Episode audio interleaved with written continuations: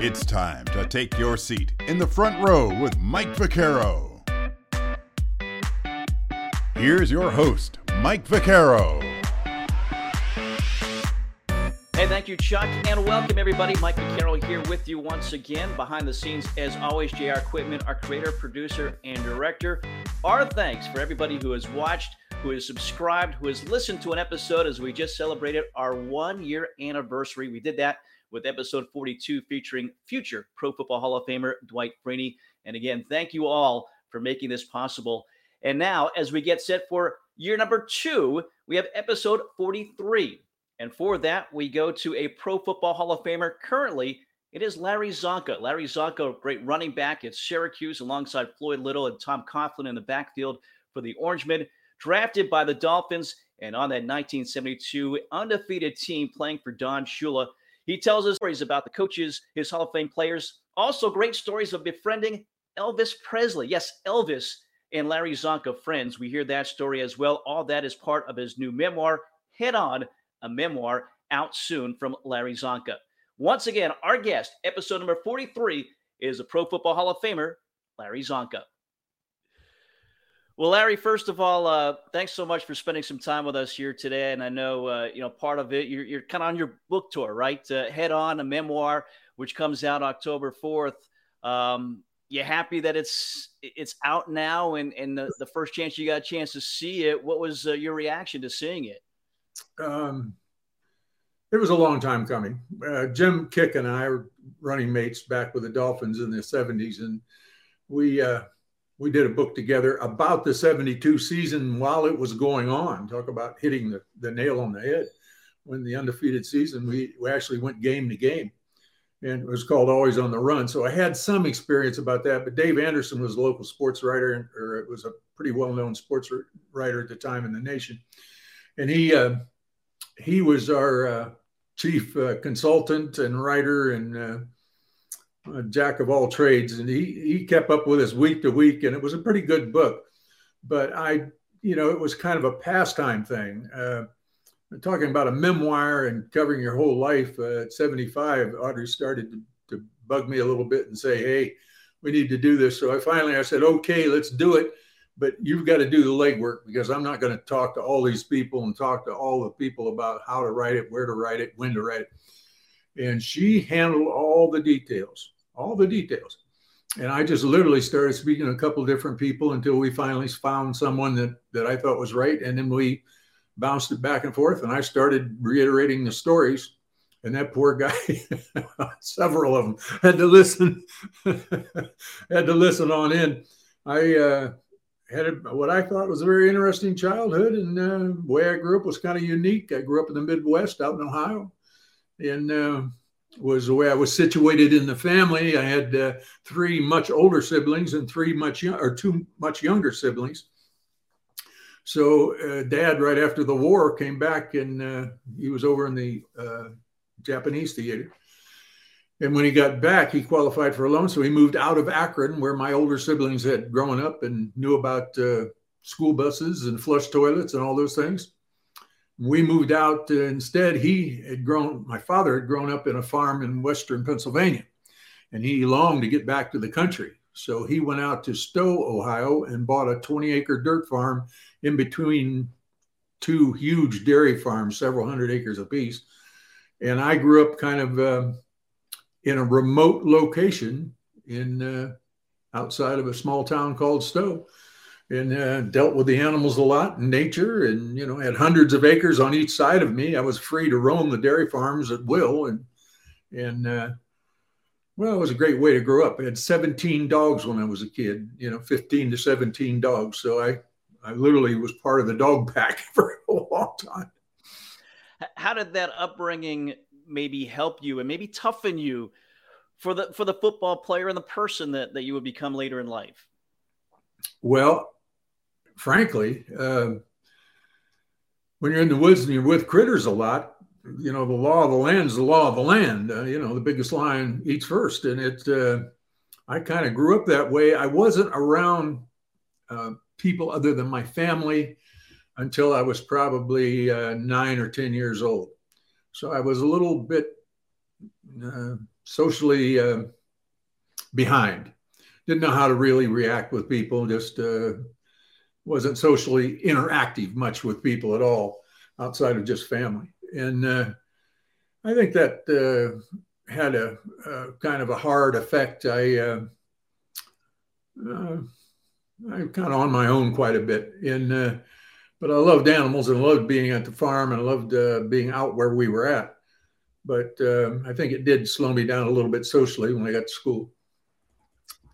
When did sports, when did football emerge as something that you would eventually gravitate toward?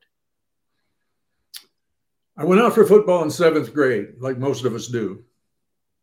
Of course, now kids have pee wee football. That wasn't didn't exist when I was a kid, um, and didn't know anything about it and just lined up because I was kind of a big farm kid. They said, "Hey, we need you on the team." You know, the coach did, and put me on there. And I didn't know anything about where to line up or who. I didn't even know how to put the uniform on. They had to show me how to put the pads on. I'm putting the thigh pads in upside down. I didn't know what I was doing. And uh, the other kids were kind of the older kids that I was pl- trying to join their team. I was in seventh grade. I was playing with the eighth grade team, and uh, seventh grade team didn't have a team because they couldn't afford it uh, but they had the eighth grade. So I went out for that. And uh, I went out and held a dummy while the other guys were, you know, I was late in the season when the coach, or when the, uh, yeah, the coach had asked me to come out. So they had already gone through their practices and everything and knew what they were doing. And I was literally holding a dummy, just getting knocked down, being a, you know, the opposing team that they were going to practice against. And uh, I got tired of it in about two weeks. Hell, I said I can get knocked down by a Holstein at home. I don't need to do this on the football field. So I uh, I quit. And then in a couple of weeks, I got in some trouble. We borrowed some bicycles and didn't return them and uh, left them. You know, we rode back from Akron after going to a theater and uh, picked up some bicycles and rode back to Stow and just dropped them off in front of the hardware. The guy in the hardware saw us, turned us into the police. Long story short, I was in trouble stealing a bicycle. Actually, I figured I borrowed it, but nevertheless, you take it without permission, that's stealing.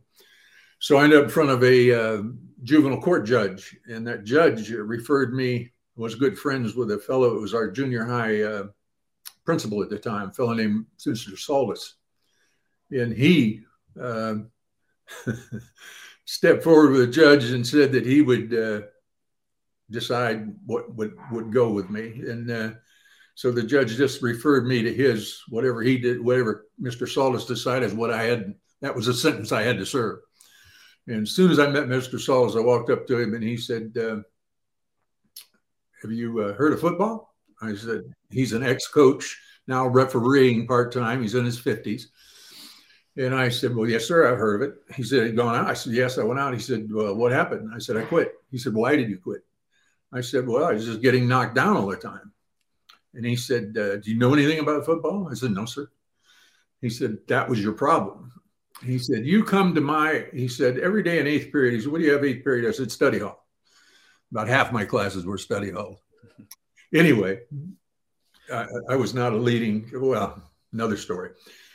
Anyway, I had to go to his his office there in the junior high every afternoon at, at uh, eighth period, and uh, he gave me a couple of football books to read, and then I had to do book reports on them. And then he gave me tests and quizzes about what were in those football strategy books. And I literally learned every position, how to line up. You know, I learned the intricacies of football and started to understand it. Then, then he promoted me to go back out again, and uh, for the for the sport, and I did. And what a world of difference! Let me tell you something. I I talked about it in the book. Uh, what a difference that guy made in my life because I would not have, well, not of my own accord would I have turned again to football. I would have uh, probably, if someone recruited me, it would be a little different, but I still had no working knowledge. But the knowledge he gave me or, or instigated me in, in learning, uh, coached me in learning, was what a wealth, what a great thing. See, if you don't happen when you go out for Pee Wee or you go out for junior high, whatever it is, if you don't have a coach that really teaches you the basics so that you understand what's going on and you're just participating running around hitting people that's you know that's not football at all when you understand there's a sequence there's timing you know, the intricacies, how it works, the running game, the power running game, the distance running game, the outside running game, the downfield, the passing game. When you understand all those things and who lines up to protect you in what circumstance, when you've got a working knowledge of that, the game changes. And that's what the great thing about Pee Wee and some of the young, if you have coaches that really teach the basics, how to line up, how to get in a stance, you know, the very basic, basic things, how to put your shoes on correctly, how to put your thigh pads on correctly. I mean, that's the kind of thing that you just you just assume that kids will know, but they, they don't. And when they when you're going with a group of them, those kind of basics early on um, lend to um, well, they, they make you feel confident is what it does. When you walk on the field, you feel confidence. When you walk on a football field and you're confident, that you know what's going on and what you what you you're about to face and what to expect. It's it's a whole different situation. I assume it's the same in basketball. I assume it's the same in baseball. I, I don't know. I presume it is. Well, well, that education that you got because you got in trouble certainly uh, led you a long way. You had a great year, great uh, high school career at, at, Stow High School. There, you start as a linebacker or defensive end, right, and then you switch to tailback. Uh, so, at what point, you know, you have that success? And start to get some recruitment from the, the college scouts? Oh, I think the college scouts. Uh, I was a big farm kid and light contact at that time. You know, I was 15 years. Old when I was 15 years old, I weighed. Uh, I think I weighed 204. I was uh, 15, so I was a big kid, and was reasonable. I was not fast. I never was fast, but I was quick, and quick is what quick's a big thing in football. Uh, much more than fast, but back then particularly. So you know, I went out and uh, played at uh, defensive tackle and defensive end, and played a little linebacker, and was doing quite well. Then my sophomore year in high school, we had a coach named Fortner that came down from uh, the Cleveland area, or Randolph area, and uh, coached our team. And he was a uh, a little bit reminiscent of uh, Ben Schwartzwalder, Don Shula. He was a basics guy, line up, understand what's happening, strategy man. And uh, he was playing me at uh, defensive end and linebacker, and but I was aspiring to try to get in to carry the ball. I wanted to carry the ball. I liked the feeling of carrying the ball in the lower grades and when I had an opportunity to do it. And uh, he had me on the uh, return kickoff team, the short uh, short kickoff return and uh, we played a team my sophomore year right at the end of the season, and uh, it was down to the wire on the thing, and they kicked off. I got the ball, it bounced into my hands, and I ran and knocked two or three people down, and he saw that, and uh, so the next year he lined me up at uh, at uh, fullback, and that's how it happened. Because all, the all on the kickoff. Special teams led to a, a great career once again. So uh, again, you get recruited. Syracuse is your your place that you go to. And you mentioned uh, Coach Ben Schwartzwalder, uh, World War II hero. It had to be a tough guy. What, what was it like playing for him? Because obviously he had great success at Syracuse. The running game and some of the guys that that he coached with, with Jim Brown and Ernie Davis, Jim Nance, you as well. Uh, what was he like as a coach? Direct. Ben was right to the point. You could tell that he had uh, he had a lot of uh, responsibility in the Second World War. I, I you know, I heard stories. Uh, I can't reiterate them because I don't know if they're true or not. But he uh, he had quite a colorful uh, history in the war. And uh, when he attacked football pretty basically, you got to remember it was right after the war, and he started to coach and got into, into, into the Syracuse area in the late 50s, early 60s. And uh, as a result of that, uh, was very much into the running game. You know, Jim Brown, Ernie Davis, Floyd Little. Look at uh, the people that uh, the great running backs that he had.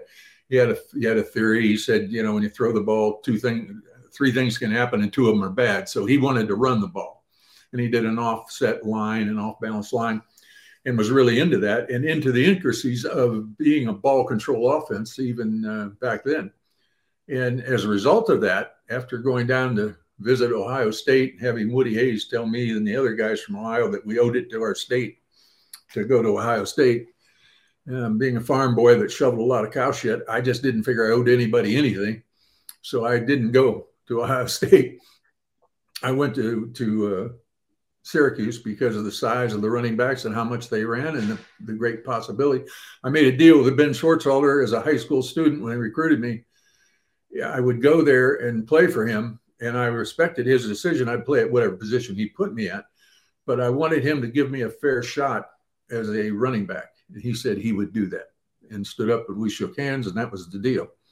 And when I uh, got there my freshman year, back then the freshmen couldn't play with the varsity, had to play uh, other freshman teams.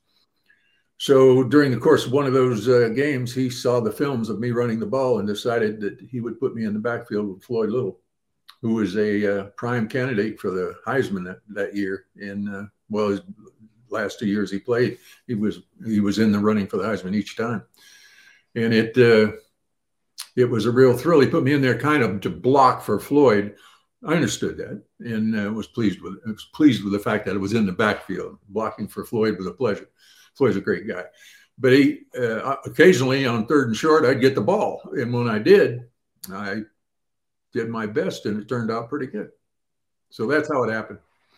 Yeah, school record almost 3,000 uh, yards good in your career, as you said, playing with the, the late Floyd Little but also breaking records of some of those greats, Jim Brown and, and Ernie Davis as well. You know, when you're going through it, do you realize kind of the, the the career that you're having at the time, or is it something that you look back at and now, in you know, in your your book, you you mentioned it.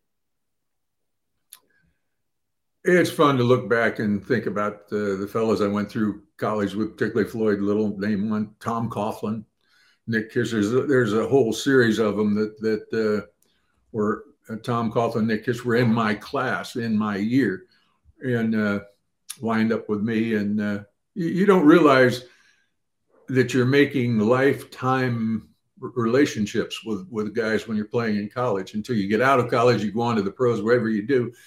But then you start thinking about those guys, and you hear from them, and you get together in alumni gatherings and things. It's a lot of fun.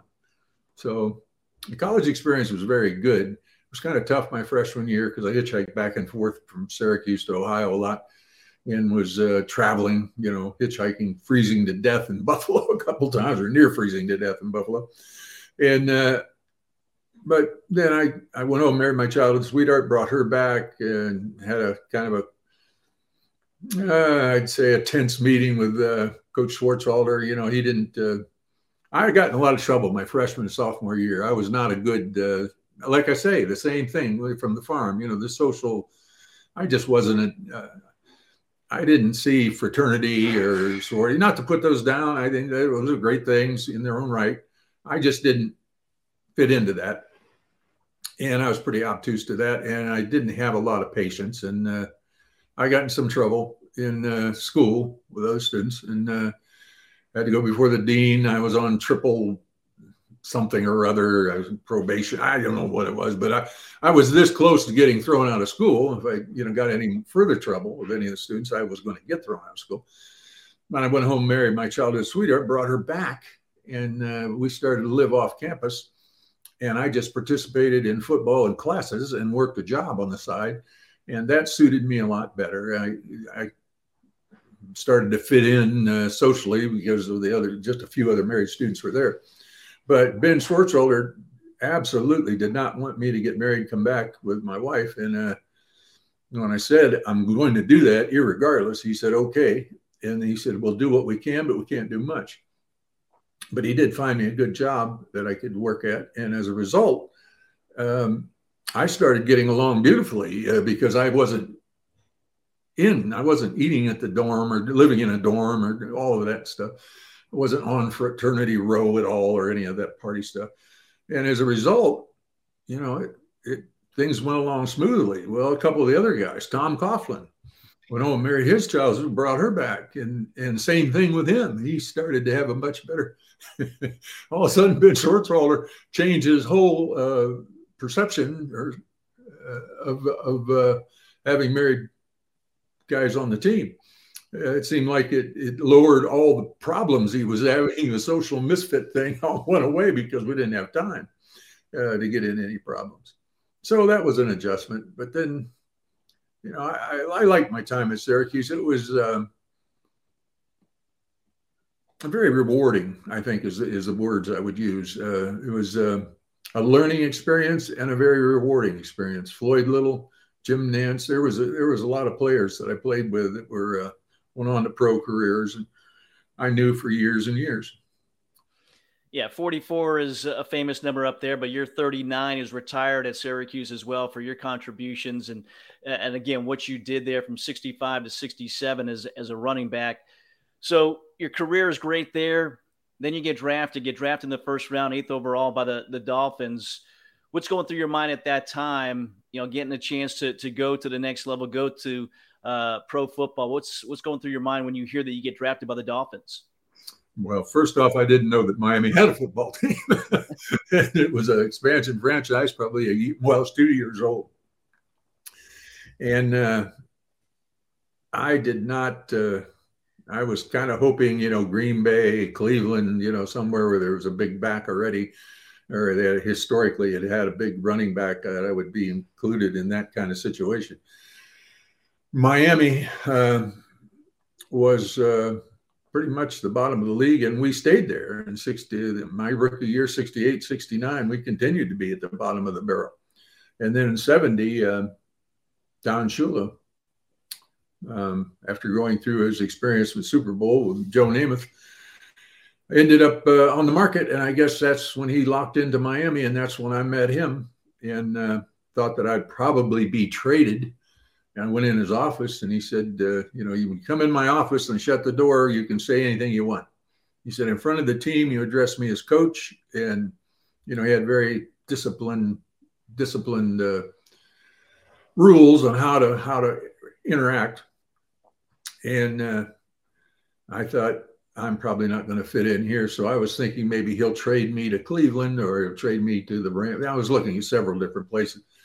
So I went in to see him and uh, he had a lot of rules and did a lot of barking at practice. And I didn't think that I was going to fit in it with him at all. And I went in to see him, and he said, "What do you think?" I said, "I don't like you." and he said, uh, "Well," he said, "You know." I'm glad you said that because he said, I, I don't really like you either. I said, Well, if you're going to trade me, can I have any kind of say so? He said, I already tried to trade you. He said, I can't get anything for you. he said, Well, he didn't say that. He said, I, could, I can't get enough for you. Whatever his definition of enough. I never, I quizzed him later. He always laughed about it. He never did tell me the real story, but he, he did kid around about that. But, but you know, it was funny because he, when he said, You can say anything in here, I said, Good, I don't like you. and he came right back with the same, bounced it right back. That's how we started. But that's that, you know, that what that, the importance of that is, is it's total honesty. I mean, you don't have, uh, you know, you know, trying to say, well, I think I can fit in here, I can fit in there. I didn't think I fit in anywhere in his plans. He's very much a, a passing, you know, he was a defensive back when he played. He's very into the past. Johnny Unitas, all you got to say, you know, look at historically what happened there at Baltimore. And I thought, well, he's never going to be interested in a power running game or, you know, ground game. But he hired a coach named Monty Clark from Cleveland, who was a great offensive tackle for Jimmy Brown at uh, at the Browns, and was uh, one of the captains of the uh, offensive line or offensive unit. And he was a very smart guy. And he came down, and we had uh, at the time, I think Larry Little was there, and then he then Monty Clark instigated Bob Kuechenberg coming to us, and Jim Langer, who was a Hall of Famer later. Um, there was uh, probably five offensive linemen that Monty Clark instigated being brought into the uh, the Miami picture that that really turned into being a great offensive line. When I say great, great in the sense of communication. They weren't all all pros, you know, two or three of them were, which is great, but they were all intelligent men that could communicate with each other. In the power running game, believe it or not, looks like it's all brute force. It's not. It's co- very coordinated. It's very timing. It's very dependent on timing and knowing what each other are going to do, because you're talking about milliseconds here. You're talking about uh, quarter half second makes all the difference. You can't collide with your offensive linemen when they're trying to X block or they're trying to trap. You've got to understand their calls at the line of scrimmage. They're calling and changing how they're going to block the play that was called in the huddle. They're going to change how they're going to block it by calls red, blue, green, orange, whatever it is. But you've got to hear that and you've got to know what that means. And because there's going to be a tiny little gap in between a whole lot of brawn. And if you hit that gap, your chances are you're going to blow through it because it's, it's the space in between all that momentum. And uh, you'll be one on one with a defensive back. And of course, a 240 pound fullback can really shine when, you're, when you're running into 180 pound safety. But if you hit into your lineman or hit them in the back or injure them or collide with them, it destroys that. So there's a lot of understanding, a lot of procedure and practice and uh, communication that goes into that.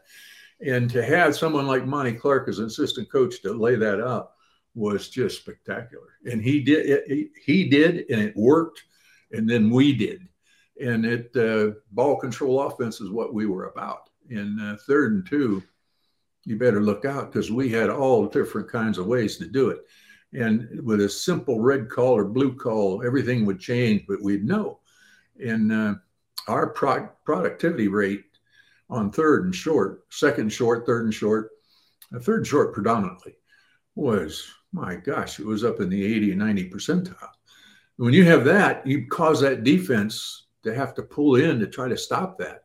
The minute they pull in, when you've got wideouts named Briscoe or Warfield, you know, they're one on one out there. If those other guys pull in, if that safety steps up, if the Sam backer cheats in, you know, all that imp, imp, uh, uh, reflects on the passing game and the defense. They get one on one. How would you like to be out there and hear your your safety call it? He's he can't help you.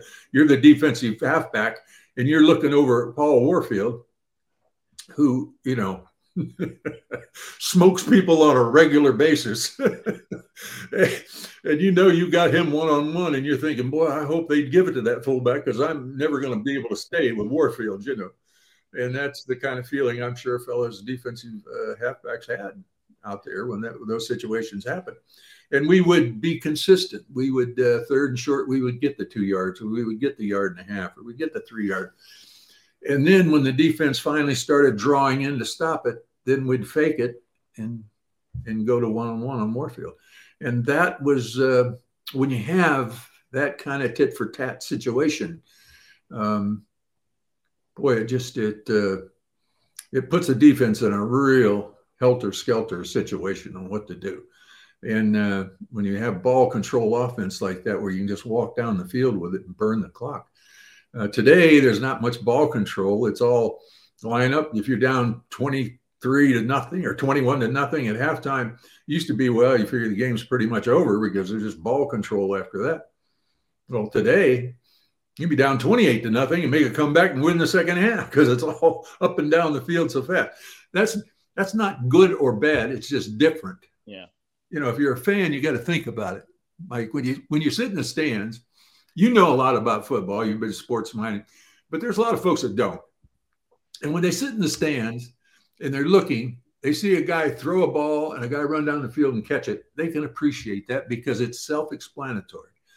But when you see a big mass of humanity and it's third and two and there's tremendous collisions and a lot of things happen and they get it, you don't really know what happened. You don't understand that because you were never bore witness to that. You were never involved in that as a kid or uh, in high school, you never never saw the development of a professional power running game.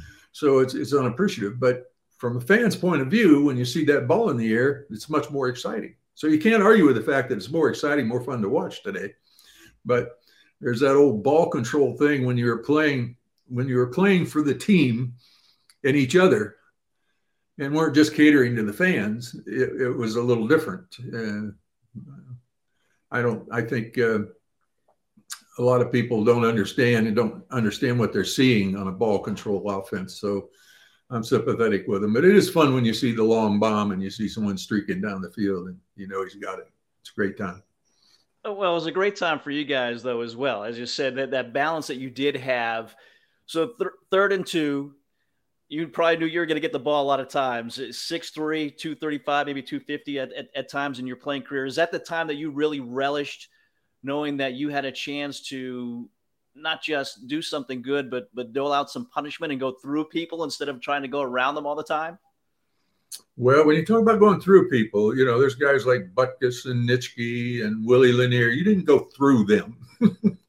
if you if you were lucky enough to have someone dragging on them, uh, causing them some major concern, so they couldn't fully face off with you, then you might get an edge. See, but uh, if they sprung you through there, if there was a quick action blocking situation and you pop through the hole and you're looking at Krause or Kassulke from Minnesota, uh, defensive backs that weighed 180 pounds. Well, that's you know what you just alluded. I was 240, 250, and I'm rolling with that with that uh, momentum. Uh, well, of course, you can make it look uh, you make it look very one sided when you got a 180 pound guy trying to come up and tackle you. He's, he's going to get he's going to get a lot of punishment, and that you know that makes you look like a superior runner. But the fact of the matter is it's your line that gets you through the Nitschkes and the Laniers and the different people. Um, Bubba Smith, you know, uh, uh, Page, Alan Page, uh, Joe Greene, you know, you didn't run over Joe Greene. You didn't run over Ray Nitschke. You uh, you tried to get a good block on them and slide off them if you could and get three yards. That, that was what you were after. But if you do that consistently, that's, you know, if you have that consistency and you can do that day in, play in, play out all through the game, uh, you're going to control the ball and chances are win. And that's how we went undefeated in 72. Yeah, you, you won a lot of games. 72, obviously the, the perfect season. Let's go back to 71 season, though, because you go to the Super Bowl, you come up short. Did that kind of set the tone and set things up for, for what 1972 would be? Mike, absolutely. I think you read that in the book. It, it talks about the the there's no worse feeling in all of professional football than losing the Super Bowl, and not just losing it, just getting hammered in it. And that's what happened. Dallas just hammered us. And and uh, Bob Lilly, I you know, I didn't think people could pick me up by my head, but Bob Lilly proved it could happen. You know, he's a great player, and uh, they did a great job in that Super Bowl, and it just, uh, boy, it just uh, dropped us right into the depths of despair after being so excited and going, doing so well, and then getting to the Super Bowl, and then just getting hammered in it. And Coach Shula used that. He had been through that sea back when he, they lost with Baltimore with Namath, and uh, I'll never forget after the game, he said, "I want every one of you to remember how you feel right now." And when we first got together the next uh, next uh, summer, next early fall, to start practicing for the next season for 72, he brought up that game. The first films we watched were the, the films of the Super Bowl. And uh, he said, I want you to remember how you feel after, you know, after losing that, because we're going to draw on that. He said, This year, our objective is to go one game at a time and treat every game as though it's the Super Bowl. So we get consistently approaching the game like it's the Super Bowl each week. Jim Kiick looked over at me in that meeting when Coach Shula said that and, and winked and said, Buckle up. I'll never forget. He was exactly right. Uh, Shula would not let us forget that. He brought it up week to week. And, you know, he was, uh, what he was after was perfection. He never talked about winning every game. He talked about approaching every game like it was the Super Bowl. And then lo and behold, because of that, I don't think it was his, the thrust of what he was talking about was to get back to the Super Bowl and win it. But he wasn't thinking that we were going to go and win every game. You know, who does that? No one's done that in the back then, the first 50 years of the NFL, no one had done it. And now it's been 50 years since, and we're still the only team that's done it. But it was because of the fact that we suffered that loss and we started out so serious each week. And it wasn't me or Jake Scott or Nick Buoniconti, the stars of the defense, or other stars on the offense, Warfield or Greasy.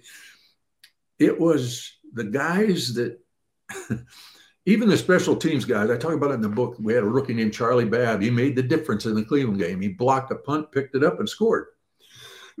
excuse me, without his effort, we lose to Cleveland and we don't have an undefeated season. So here's a guy that's playing second team, is just getting in on special teams, makes the difference in the game. That's teamwork. That's when it's that's what it's all about.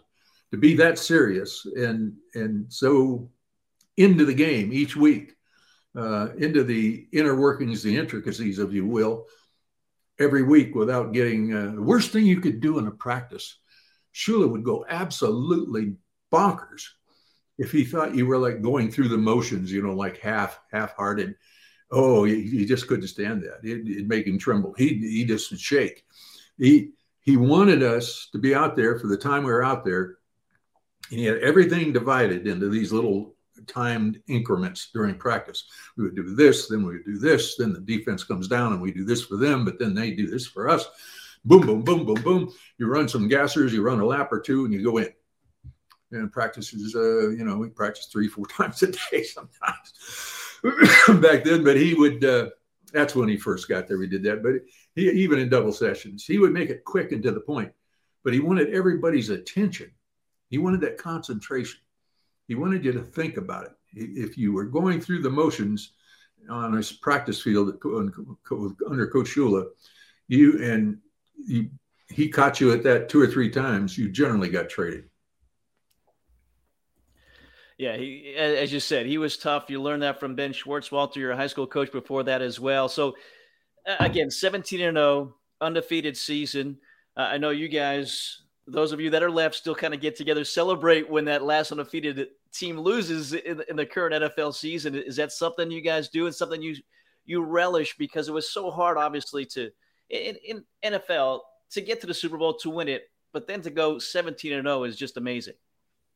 Mike, it's an ongoing live participation that no one else has. When you retire from the NFL and you walk away, you get old and decrepit and you fall apart. But you think about how you were and you think about that. But when you're still involved, see, because of that undefeated season, we're still involved.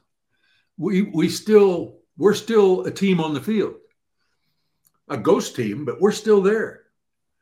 And the team that's trying to go undefeated, or looks like they may go undefeated, they're competing with the people that they're competing with on the field, but they're also competing with us, us from 72. Some of us are ghosts, some of us are soon to be. But that's that's we're back, we're back in action, we're back uh, competing. Uh, obviously not on the field, but in our brains, we're competing. We're thinking about it. And, you know, you get very involved in the games. I'll never forget when uh, Tyree caught that ball for the Giants on the side of his head. and when that came, I jumped out of my chair and about took my head off in the fan in the uh, rec room or the garage. We were watching the game because we were. I was very much in that game. Yeah. You know, sure, sixty some years old, but I was still in that game, and uh, you feel like you're on the field. Uh, you know, it's it's you're that excited about it and that into it. A lot of the guys had the champagne toast and stuff. They did that for the newspaper. It's more like a Miller Lite or Budweiser toast, but it. Uh, uh, we call each other and come, you know, see, think about it because you, you, see, it's already the fourth game. I think Miami's still undefeated. I think yeah. maybe one other, and you start to watch. You start to sit up and say, "Well, who's that and why?" You know. Then you start looking into the team and you start to think, "Well, here's who will beat them." You know, you start and you start that all over again. It's like uh, it's like playing again a little bit in a secondary position each year. I mean, it's it, it's a beautiful way to think about it. Like you said, you, you're always involved, even though you guys haven't played for a long time now. You're always involved with with what's going on, and certainly it keeps you guys, uh, you know, glued to the TV sets, as you said, to to see what's going to happen. It's interesting, as you said, that the Dolphins are one of those early on here. A lot of football to go. Uh, again, so the the perfect season, and then you guys follow that up going back to the Super Bowl as well, and you had a great Super Bowl in, in that victory. You were the MVP in in Super Bowl eight. Was it hard? I mean, it's the third Super Bowl in a row. The second victory was it harder the second time through, and were you guys continuing to chase perfection once again? Mike, will be honest with you. it was game to game in 72. There were cliffhangers uh, probably more than 50% of the time. We were probably around 70% of the time we were, you know, nip and tuck to pull the game out. There weren't, weren't many gimmicks. In 73, I think the team was stronger and more um, more confident, even though we lost two games. But I think that 73 team was actually uh, more dominant, more uh, yeah, the offense had better ball control. The defense was even smarter, made fewer mistakes. Uh, you know, it's uh, unfortunate that we dropped two games. We, I think, we lost to. Uh, let's see. Oh, I'm going back. That's uh, I can't remember. I think it was Oakland, the Oakland Raiders. We lost to. Yeah, that broke broke the streak. It was out in Oakland and uh, that was the first game we lost after going undefeated the year before. We were at Oakland. And great, you know, a great story about that is uh, you talk about the integrity of Shula as a head coach. You know, living living what he preached. We all thought, well, he demands this and he demands that, um, but he he wanted. Uh, he wanted to, to win, and the only way he wanted to win was by the book. In other words, you don't cheat. And uh, wouldn't consider it. Well, to say that, everyone hears people say that, and you think, yeah, okay, well, put a little extra in a ball or let a little out, or, you know, all the things that can happen. Um, uh, you know, definition of cheating. Well, when we went out to play Oakland, we had gone through the undefeated season and we're part of the way through the 73 season. And we go out to play the Oakland Raiders in their in their facility. And uh, because there's work going on in the stadium, we have to utilize the same locker room the day before the game. So they practiced that morning. We got there that we flew in, got there that afternoon, and came straight to the stadium and practiced in in the same locker room that they had used because the other one was shut down for construction. And I go in and I find Art Thoms' locker. Art Thoms the defensive tackle that played with me at Syracuse, great big fella. And I went and used his locker and was going to leave him a note uh, about how much, well, I was going to goof around with him. Anyway, I'm looking for something to write on. And I reached down into the bottom of his locker, you know, that I'm going to utilize. And uh, there's the game plan. There's the Oakland Raiders defensive game plan, which tells tells them what to do in down and distance on our consistencies on offense. In other words, this is what they're going to do to counteract this that we're going to do. I don't know if you can realize the importance of having that, but if you know what the defense is going to be according in accordance with your alignment prior to the time that you line up, of course you line up looking like you're going to commit to that play that they're expecting, and then you run a complete discombobulated change up. And of course, you end up scoring with that because you'll go to the weak side because they're anticipating a dive in the four hole, and you run a, a uh, corner with the flanker. So that's a you know that's how important that was. So I see it. I realize what it is. And Monty Clark comes walking up, our offensive line coach, and says, "What's that?" I said, "I don't know, and I, and I never saw it." I hand it to him, and I wink at him. I just hand it to him. Now, if he's got that up in, the, you know, he's up there being the spotter, and he's saying, okay, it's third and three, they're going to expect this. we're going to line up that way, but this is what we're going to do. you know, I knew, he knew, I knew, we both knew, you know. So he just walks off. We lose that game. It's not a factor. I it's, it's like it never happened. So I, I, you know, after the game, I'm in there and I'm, I'm pissed. We lost, you know. And Monty was walking by. I said, Monty. And he said, What? I said, What? What? What'd you do with the game? You know, why didn't you utilize? He said, I took it over to Coach Shula. He said, tear it up, throw it away. Don't look at it. now, it's one thing to preach that. It's one thing to say, you know, we don't cheat. But when something falls in your lap that you didn't conspire, that you didn't try to alter situations to gain, I didn't steal it, I found it. now, in my book, I thought that's you know that's uh, that's a little different than than uh, changing the pressure in the ball or whatever. So I was uh, I was pissed, but that that demonstrates how Shula lived what he preached. Yeah. Up until that point, there was no proof in the pudding. I I believed he did. I thought he did, but you know, all of us, you know, there's a certain when I find somebody else's game report in the lot, you know, it's pretty hard to turn that down. I'm like, you, know, look at that and think, you know, if he is dumb enough to leave that there, you know, we're going to utilize.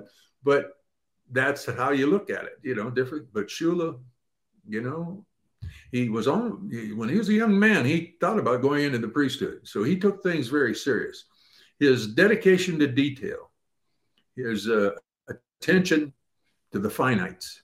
You know before he played in super bowl 7 he flew out to la stadium a week before you know the sunday off before. They used to have an open date before they put the pro bowl there and all that. He flew out sat in that stadium and mapped where the sun was every half hour Think about that. Yeah. You know, detail oriented. And man, that concentrated, that devoted to winning, but still that ethical that he, you know, when he saw that game, he knew what that was. Wouldn't touch it. Just told him throw it away. Don't even look at it. You know, we can't. That's not. If we can't win, then we shouldn't. And we didn't. That's the kick in the butt. We didn't. That's the first game we lost in 17 or 18 straight games. You know, and there you are. Now, you know, I probably take it in the chin a little bit, but if somebody leaves a game report, I'm going to look at it, you know. But if if Shula picked it up, you know, he lives he lives tighter, he goes by a tighter rope than I do. There it is. Yeah, it says a lot about him and his integrity. As you said, you lost the Oakland and you lost the Baltimore Colts, Colts there in in 1973 on your way to that uh, second consecutive Super Bowl. Uh, eventually, your time with Miami ended. You went to the, the World Football League. You were drafted by the Memphis Southmen and you, you played there a little bit. What was that experience like and that transition going from the NFL to the, the World Football League? Well, a guy named John Bassett owned a team in the World Football League, and he was from Toronto, Canada. And we went up and uh, interviewed with him in Toronto, I think back in uh, 74, 75, whenever it was, and ended up striking a deal. And it was, uh, you know, my goodness, a multiple of five of my my uh, salary. So it was it was a great deal, a lot of money, and we were going to uh, play in Canada in Toronto, and uh, I grew up in Ohio, and as a kid, we used to be able to go once a year. Dad would take us uh, for a week, and we would go to somewhere in Ontario, northern Ontario, and we would fish, catch bluegill and bass, different things, and just uh, just, I mean, I just loved it. I thought that was just a cat's ass. I really liked going up to Canada to fish. And of course, I had played college football. Got to Canada a little bit, but then came back and always aspired to go to Alaska. Wanted to get up on further north and further west in Canada. Just dreamt about it, but got so involved in football and uh, couldn't do it. And then bam, it falls in my lap. We go to the World Football League. We go to see John Bassett Toronto. We're going to have homes in Toronto uh, part of the year and uh, be up there and be able to fish, you know, and go up early and stay late, all those things. And it was just, man, it was just perfect. So we signed a personal services contract to uh, John Bassett. The three of us, myself, Jim Kiick, and Paul Warfield, at probably between five and 10 times what we were making in the NFL at the time and also we're going to get the benefit of Canada. Well, then Canada decided to vote down the uh, uh, World Football League because they wanted to protect the uh, CFL. So John Bassett had to transplant the offense, and he moved or transplant the team, and he had to do it very quickly. And he went down and moved it to Memphis, which was some pretty good fishing, but just wasn't what I had had in mind for Canada. And uh, it turned out Memphis was a great place and you know very receptive and it, it, went well. But I and I got to meet Elvis Presley. Jim Kiick and Elvis Presley had a lot in common. They like to shoot eight ball and listen to music and play music and talk football. And I like to hang out with them and uh, have a beer, and watch them shoot pool. so that it was a pretty unique situation that happened and kind of uh, fun at the same time.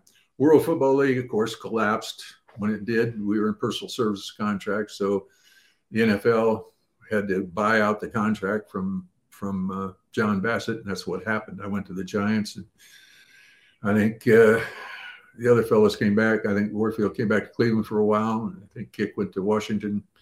There was some, and then out to Denver, I think. Uh, in uh, so it was kind of at the end of our careers, all of our careers. But at the same time, what a great thing to jump and then never came to fruition in Toronto. I, I still fantasize about that.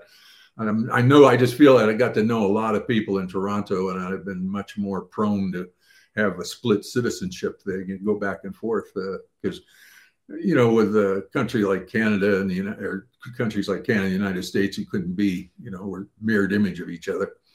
And as a result, it's a very relaxed border and we can go back and forth and be a great place to do that.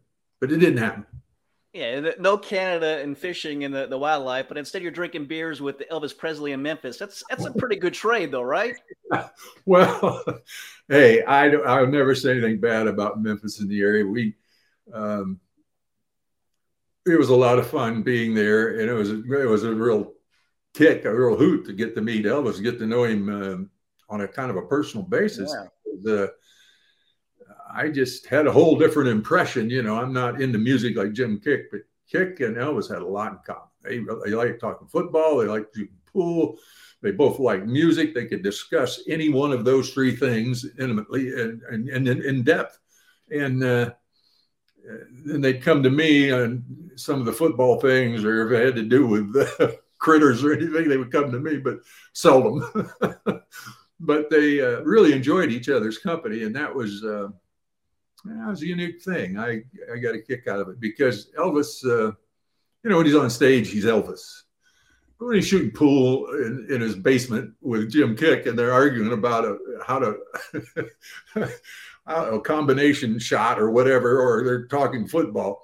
Yeah, they're just people, and it. Uh, I got a real hoot out of the fact that uh, you know I grew up with one impression of Elvis when I was a kid. You know, I was ten years old when he was 1956 when he he started uh, saying hound dog and came to uh, uh, fruition of his career.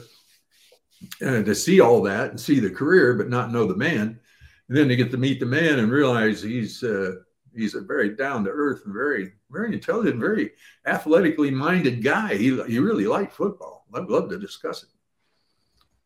Yeah, he was a, a big football fan, and so certainly, as you said, discussed that a lot. Uh, for you, your career kind of came full circle. 1979, back with the Dolphins. You were the comeback player of the year that year uh, in 1979. What was it like going back to to Miami after you know the World Football League, a couple of years with the Giants as well? Um, it hadn't changed much. Shula was still as in, intense as ever, and uh, very demanding. The uh, a lot of players had changed, probably one third to nearly half the team changed. But I went back. I still had Kuchin, but there were still some offensive linemen there that had been there before, and um, we put together a pretty good season. We lost to Oakland, and I think Oakland. I don't know if Oakland went all the way that year or not. Seems to me they did. But, so, so you know, eventually you retire after that 1979 season with the Dolphins as, as well. As you said, I, I saw you say you didn't retire. You you got retired by the NFL. It seems like that's kind of recurring people, right? Yeah, people always say I retired. You know, you retired that year. I said no, no, I got fired that year. Shula, you know, I went back with the idea of blocking for Delvin Williams. Delvin Williams had some problems and uh, kind of dropped out in about the mid-season, and as a as a result, I became the the primary ball carrier. And it, uh, as old as I was, you know, you start talking about nine, 10 years in the in the league, carrying the ball 30, 40 times a game. Uh, uh, I don't know. I wasn't tough enough to do that. Anyway, I took a real beating that year, that last year I played, carrying the ball that much, and as a result, I, you know, I'd come back just to be a third and short kind of person and uh, not be so leading the offense. So I told him, if you want me to come back again, if Delvin Williams isn't coming back and I'm going to be the primary ball carrier, I want a salary that's uh, in accordance with what I used to get paid at the end of my career uh, before I left the last time. You know, I went to uh, uh quite a bit more money, and they said no. And I said, well, good, then I'm I'm out. And uh, Shula then uh, we talked back and forth a couple of times, but then he placed me on waivers. He, he, he let me go. And it was time. I didn't really want to go back. At, you know, you get up in your high 30s uh, or, or your early 30s and you're still carrying the ball 40 times a game. Um, it's, you, you, you can't rebound from that, you know, uh, at that age. Uh, things slow down your your ability to bounce back from that kind of punishment just uh, changes from your 20s to your 30s drastically and uh, so i i went on my way yeah your body took a toll took a beating 10 broken noses right you had that interesting little bar on your your your, your face mask there for your your helmet mm-hmm. um, but for you it seemed like a pretty easy transition you did a lot of fishing and hunting shows where did that come from? Kind of the, the broadcast side of you. Were you doing any of that uh, during your career? When my career ended, uh, my marriage ended as well uh, soon after. And as uh, I had decided to set out for Alaska, I was doing speaking engagements and uh, appearances and uh, doing some TV, sports TV, you know, outdoor TV, fishing and hunting appearing on other people's shows and things. But I wanted to go to Alaska and have my own show. And that's when I uh, met and started to uh, talk with Audrey. And we talked about it. I said, I'm not really interested in getting married and settled down. I want to go to Alaska. And if you want to go, here's the deal. And she listened intently and then looked at me and said, Yes, that's what, I'll, that's what we'll do.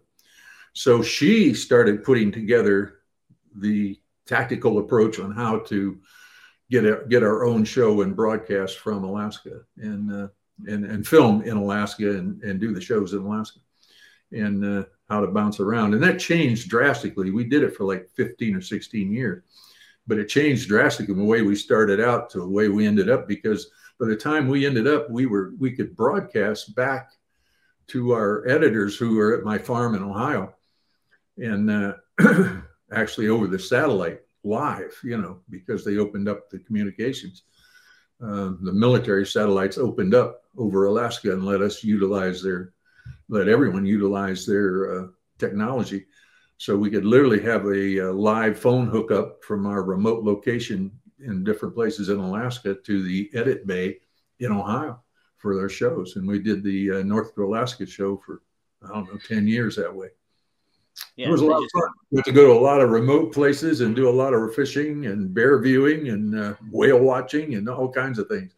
And uh, if we do another book, if I do a, another book, I think I'll do that about that experience because that over the 17 or 18 years that we were up there and did that, I, uh, my gosh, some of the places and some of the great folks, uh, uh, some of our uh, first Americans up there in, in the in the very North Country. What great remote villages and what a great lifestyle they have. Just a unique situation and, and uh, very different, but very humane, very um, enjoyable. I guess is the word. Hey, you mentioned Audrey, Audrey Bradshaw, who you work with there. You said your longtime partner and help you with your your new memoir, Head On. Uh, again, that we're talking about here, a lot of the stories from that book out October 4th. Last week, we talked with Dwight Freeney, a, a, future Pro Football Hall of Famer. You were inducted in 1987. What is that moment like when you're on the dais and, you, and you're talking? You've got the yellow jacket on, you see your bust for the first time. What's it like when you're inducted into the Pro Football Hall of Fame in Canton, Ohio? So, an Ohio guy as well, maybe it made, meant a little bit more to you. yeah, it did because I uh, when they announced that the Hall of Fame was going to be built in Canton, Ohio, I was uh, probably a sophomore, freshman, or sophomore in, in, high school. And I decided to go down to the grand opening, and you know they were having a big press event, and uh, Pete Rozelle and a plethora of uh, famous athletes, uh, Bronco Nagurski included, uh, were all going to be down there. And I'd read several books on Bronco Nagurski. And so I went down and tried to get in. And of course, you had to have a, a button, and they were a pass, and I didn't. And uh, me and another guy, I think Ron Mahofer was his name, he grew up with me in Stow. his father owned a Chevy uh, dealership, so he had a car, and we we got down there to to experience the situation and see it. But we had to kind of sneak in, and we got in, and I got right up at the end of the stage, and I was I was looking up at the stage, and Bronco Nagurski was standing about six or eight feet from me, and I was looking at him, thinking about the book I had read about him and everything, and he looked down and kind of smiled at me, and I, I smiled back at him. and then he kind of nodded. And i looked to where he was he was kind of pointing telling me or conveying to me. When i looked the usher grabbed me drug me out so the first two times that i uh, tried to get into the hall of fame i was thrown out and then uh, the third time i didn't try to get in and turns out i got in there you go again in, in, in 1987 and once again all this is in the book head on a memoir and I know you're you're on social media as well. I know you have your own website, but uh, how can people follow you? How can they obviously uh, get this book pre-order and then uh, when it comes out on October fourth? Well, I think as you as you alluded to, it uh, it's it's on there on my site. So just come on and and uh, Audrey handles all that for me, and she'll make sure that uh, they get their book. It's a fun story. We had a great time. I had a great time living it there's a lot of humor in it because uh, I got I got into some funny situations that I could only you know we've talked about some of them, but just the confrontation with Shula, you know, the different things that happened over the years. Sitting and watching Elvis Presley talk football, shooting eight balls, kind of unique in, in his basement. Had a great looking bartender. It was she was beautiful, which it was entertaining. But I um, I you know, I, I, the only thing that we didn't extrapolate, we didn't expand on, was really the Alaska thing, and that that that probably deserving of its own book. If we do another book, I think that's what we'll do. Is is one about that that total experience, because so many people contact me about where to go and you know what what they want to fish for and what they want, and there's so many different selections. There's so many. It's still so out back up there and so diverse and so many uh, unique places to go and see um, that I, I, think I will probably do another book about it here in another year or so. All right. Well, we'll look forward to that. Uh, lastly, uh, again, the first meeting with Don Shula, you told him you didn't like him, he didn't like you. How, how did that relationship end? Uh, mm-hmm. Obviously, I'm, I'm sure it turned around just a bit in his final years, I got to uh, be in his company several times, and we had uh, just ongoing. You know, from the time I walked in till the time I left, we were just back and forth battering, and it was a lot of fun. Now, that wasn't just he and I; that was with a lot of the other players from the '72 team and other alumni from different years that would get together and have a cookout or whatever Don wanted to do and uh, it was great times. He uh, he left us very quickly and very unexpectedly, much like Jim Kiick. Just he was here and then gone, and uh, I just uh, wished I'd have had more time to talk to him. I went through the book and wrote the book.